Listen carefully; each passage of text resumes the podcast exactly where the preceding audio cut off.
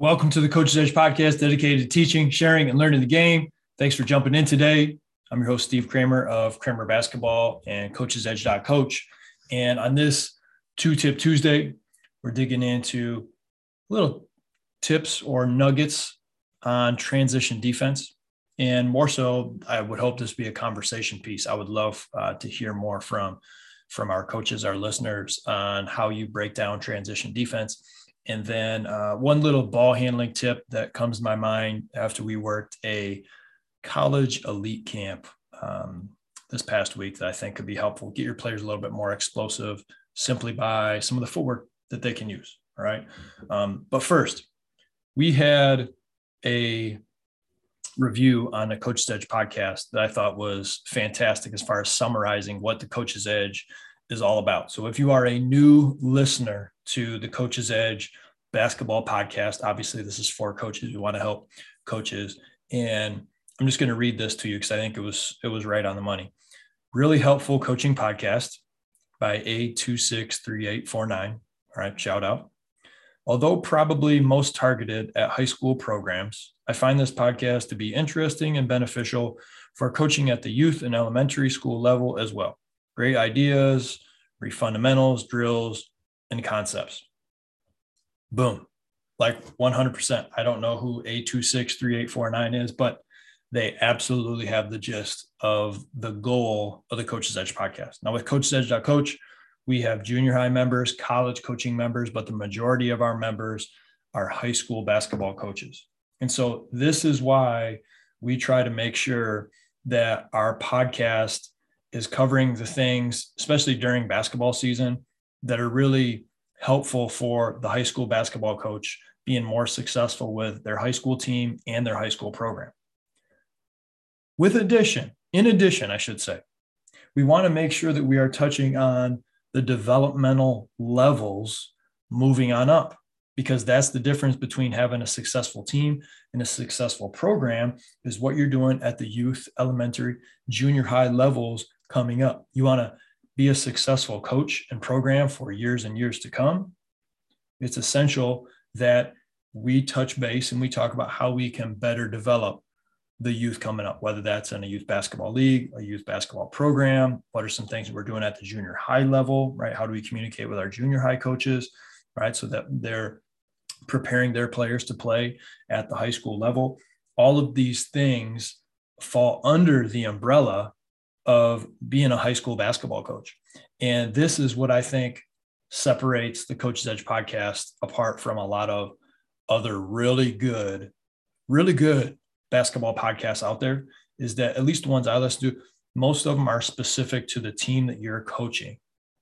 And I think ours touches on the team you're coaching, developing your players, as well as developing your program from the youth level all the way on up because again, those are the people that we're trying to serve with the Coach's Edge podcast. So this was an awesome review. I loved it. I thought it summarized uh, very much so what the Coach's Edge podcast is all about.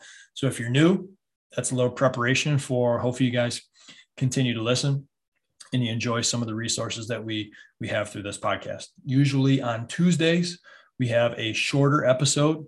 I can promise you it will be over or under 10 minutes and then we'll have a longer episode at the end of the week, which uh, could be a, usually a, a, discussion. We went through a full shooting series. I think we had nine episodes on shooting the basketball with Jaden Nichols throughout the course of the summer. That one just finished up. So if you're new to the Coach's Edge podcast, make sure you go back and listen to all the episodes on shooting. Those were dynamite with Coach Nichols. Uh, he does a fantastic, fantastic job. Okay. With all that said, transition defense. How do you teach transition defense? I am, first of all, very curious. Reach out to me, contact at kramerbasketball.com, Steve21 Kramer on Twitter. How do you teach transition defense to your team? Do you have a, a point of attack? Do you start it from uh, one college coach I was talking to said, you know, when we're watching film, we judge our transition defense based on the first three steps. So as soon as you see you're not getting the basketball, we want to win those first three steps as far as we're sprinting down the court and say, hey, we want to be the first people to cross half court, getting back on defense. One thing that I think about when it comes to being a more of a player development coach, but teaching a lot of game situations at our camps are I tell my kids, we got to stop the ball, we have to protect the paint, and then we have to match up. And that, in a sense, is what we want to do in transition as well, right? When we have the ball is what scores. So we, we do need to make sure we're stopping ball, we're protecting the paint. Okay, what defense are we in? Man to man, who you're guarding. We'll, we'll figure that out after we've taken care of the first two things. So that's a little bit of very generally how I like to communicate that at our with our players because when kids come to our camps, obviously I don't have a specific system. They go back to their school and they're running a specific system. But how do you teach it? You know, is it more the transition phase? Is it the pickup point of the basketball? Is it any shading? How do you work on your transition? Because I mean, to me, that's the first that's the first part of your defense, right? Is the transition from you going on offense to you being back on on defense. So I'm very curious. Again, I don't know how much of a tip that was, but we just we really hammer that with our kids of stopping ball, protecting the paint, and then matching up. And I know more teams are running to the three point line, but um, we might be mindful. You know, I'm putting myself in a high school coach's shoes. Might be mindful of a player or two who is really good and can pull it in transition. But for most teams, if they come down and bomb a three, we're going to say thank you and get that rebound um, from the players that I've seen for sure. All right, that's the first tip. Second one is ball handling. We just ran an elite camp not too long ago. And as the kids were working on some of their ball handling skills, and we talked about handling pressure, creating space, and taking space. And as we were having some of the kids transition from protecting the ball into attacking downhill, I noticed that a lot of our kids were not being explosive, not really popping. They were more playing at the same speed. There wasn't a real drive or acceleration from the protecting type, type positions that we had them in defender body ball position. So as I was looking at their feet, I noticed we had a lot of large steps over striding where the back of the foot or the heel essentially are going into the floor first. And that's more of an upright walking type position that's slow. And so just getting the kids, you know, huddle them back up at half court. And I just did a couple demonstrations, said, look, this is what you're doing. Watch me do it. And I'm twice your age. Watch how fast I can do the same thing. What's the difference? It's my feet. It's the position of my feet, right? Being able to drive my knee forward instead of kicking my foot out puts the front of my foot into the floor. And now I'm able to push away from the floor and I'm able to accelerate really quick. Compared to you guys, you're stepping too far. You're putting the back of your foot into the floor and that's standing you up. That's more of a walking, stopping type motion. Acceleration happens low, speed happens high. So if I can dig in my first and second step where I'm hitting more so on the front of my foot and pushing the floor back, I'm going to have great acceleration compared to the kid that is stepping with their heel or stepping flat footed on those first two or three steps that are meant to beat the defensive player. And so as you're working with your players, whether it's you know making a move, driving, getting into the hoop on a specific finish, really watch that first and second step after they've made their move and see are they front foot digging into the floor, right? That's your gas. Or are they stepping too far, hitting the brakes, which would be the back of your foot? That's more stopping. Like you'd use that for a pull up jumper, for example. Um, different things like that allow the, the brakes to be put on and you can quickly stop into a pivot, a shot fake, a pull up, whatever that might be. So we need to be comfortable using both, but also understanding what type of footwork is going to be most useful. And we just see a lot of kids as I travel around every single summer, every single summer. So many kids overstep when they're trying to go by somebody, and it just makes them slower. Instead of being like, man, drive that knee, dig the front of your foot into the floor, push the floor away, and you're really just boom, boom, explosive on those first couple steps.